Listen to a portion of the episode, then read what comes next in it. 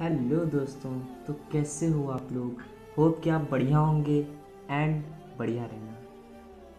तो आज मैं स्कूल के कुछ लम्हों को बताऊँगा, जो कि आपने बहुत जगह सुने होंगे और बहुत जगह नहीं भी सुने होंगे। तो शुरू करते हैं, बिना किसी रुकावट के। याद आते हैं वो स्कूल के दिन, अब ज़िंदगी अधूरी हो गई है उन कमीने यारों के बिन। तो इसी के साथ आप सभी का स्वागत है फन मास्टर्स में। तो आज हम स्कूल के लम्हों को जिएँगे। और मैं हूँ आपका होस्ट अनुज सिंह। आप में से कुछ लोग स्कूल में पढ़ रहे होंगे और कुछ लोग ट्वेल्थ में होंगे, जिनका स्कूल का आखिरी साल होगा। और कोरोना वायरस ने उनका साल बर्बाद कर दिया। और कुछ लोग स्कूल से निकल चुके होंगे। मेरा मतलब ये नहीं कि टीचर ने लात मार के भगा दिया कहता जा बेटा, जी ले अपनी ज़िंदगी। ये नहीं। मेरा मतलब है कि जो लोग स्कूल पास कर चुके होंगे। सबसे पहले स्कूल का, यानी कि फ़र्स्ट क्लास में मुझे अकेले में बहुत डर लग रहा था।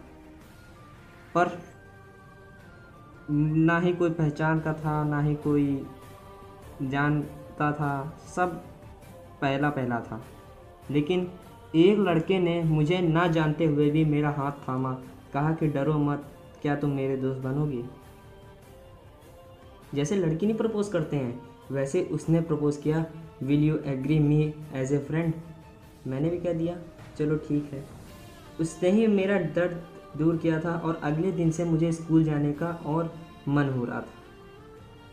तो मैं उन्हीं दोस्तों के लिए जो मेरे ट्वेल्थ तक साथ दिया इतना, उन्हीं दोस्तों के लिए मैं कुछ लाइनें डेडिकेट करना चाहूँगा।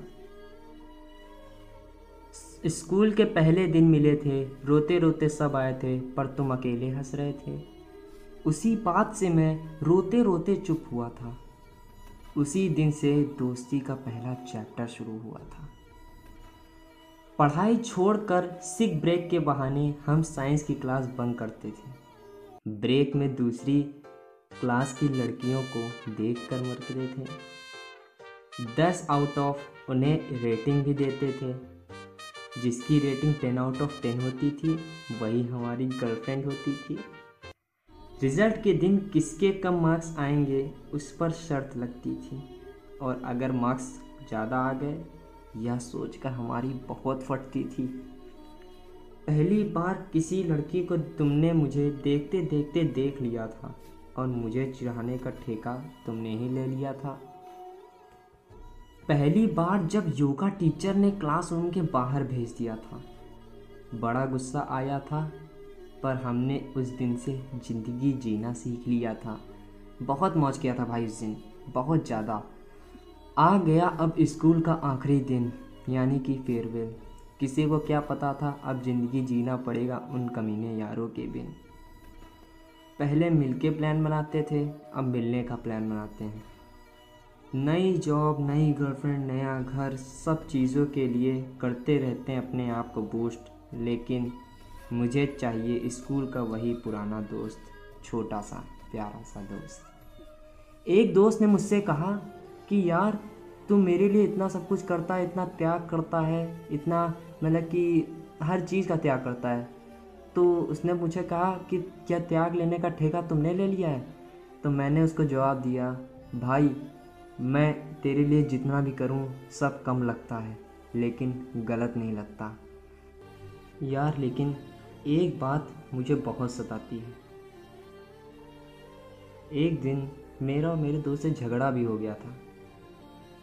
वो मेरा, एक बात बताऊँ, भाई लोग, मेरे दादाजी नहीं है। एक दिन मेरे दादाजी की बरसी थी, मैं उनसे बहुत प्यार करता था। हर साल भाई वो मतलब कि हर साल वो मेरे साथ मेरे दादाजी की बरसी में जाता था। मैं वहाँ पे दुख होता था, बहुत रोता था, लेकिन वो मेरे आँसू पोछने आता था।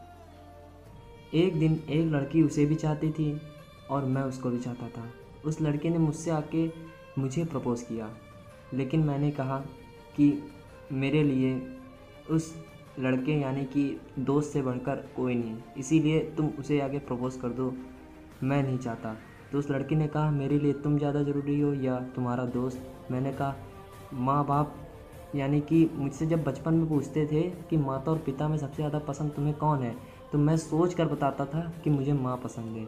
लेकिन अगर कोई मुझसे पूछे कि लव और दोस्त में कौन सबसे ज़्यादा पसंद है तो उसके लिए मुझे सोचना ही नहीं पड़ेगा।